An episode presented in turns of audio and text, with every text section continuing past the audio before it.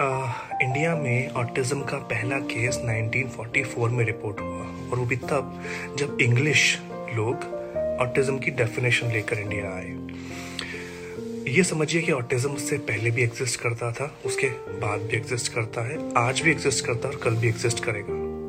गीता ज्ञान। एनीवेज तो ये कुछ नया नहीं है। ये कोविड की तरह कोई नया वेरिएंट या कोई नया वायरस नहीं आया है। ये एक स्टेट ऑफ़ माइंड है। जो हमेशा से था और लोग शो करते थे। बस फ़र्क सिर्फ़ इतना आया है, पहले ऑटिज्म सिर्फ़ एक डिसऑर्डर था और उसकी डेफिनेशन थोड़ी नैरोड थी। पर ओवर द पीरियड जो स्टडीज़ हुई हैं, उनके हिसाब से इसको स्पेक्ट्रम बना दिया गया और इसका एक वाइड रेंज हो गया। दूसरी बात, पहले एक्सेसिबिलिटी नहीं थी, अब एक्सेसिबिलिटी और ज़्यादा हो गई है, इसलिए असेसमेंट्स ज़्यादा हो पाते हैं।